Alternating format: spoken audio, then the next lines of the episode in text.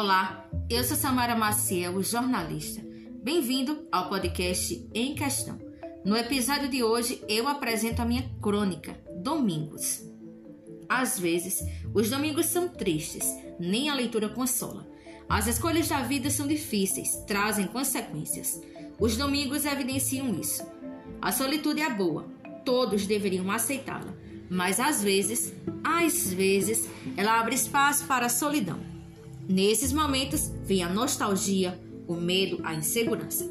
Por que será que pensamos mais sobre a vida aos domingos? Porque ele pode ser tão melancólico. Pelo menos é isso que eu acho. Você pode passear, dormir até tarde, se divertir ao máximo, mas ao final do dia vem o peso. O peso da consciência, do medo, das lembranças. Nos dizem sempre para deixarmos o passado de lado, vivermos o presente e não objetivarmos tanto o futuro até para evitar a ansiedade. Mas não é tão fácil.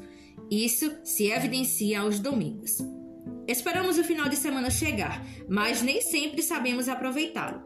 Esperamos tanto para ver aquela pessoa especial, mas em alguns casos não a vemos, talvez por medo, egoísmo ou falta de coragem. Porque é preciso coragem para reconhecer a falta que as pessoas fazem em nossa vida. Portanto, damos a desculpa. Hoje eu só quero ficar em casa, descansar. É claro que isso também é verdade, mas em alguns casos é desculpa, é covardia. Mais uma vez falo em coragem, pois é preciso tê-la, até para assumir quando somos covardes.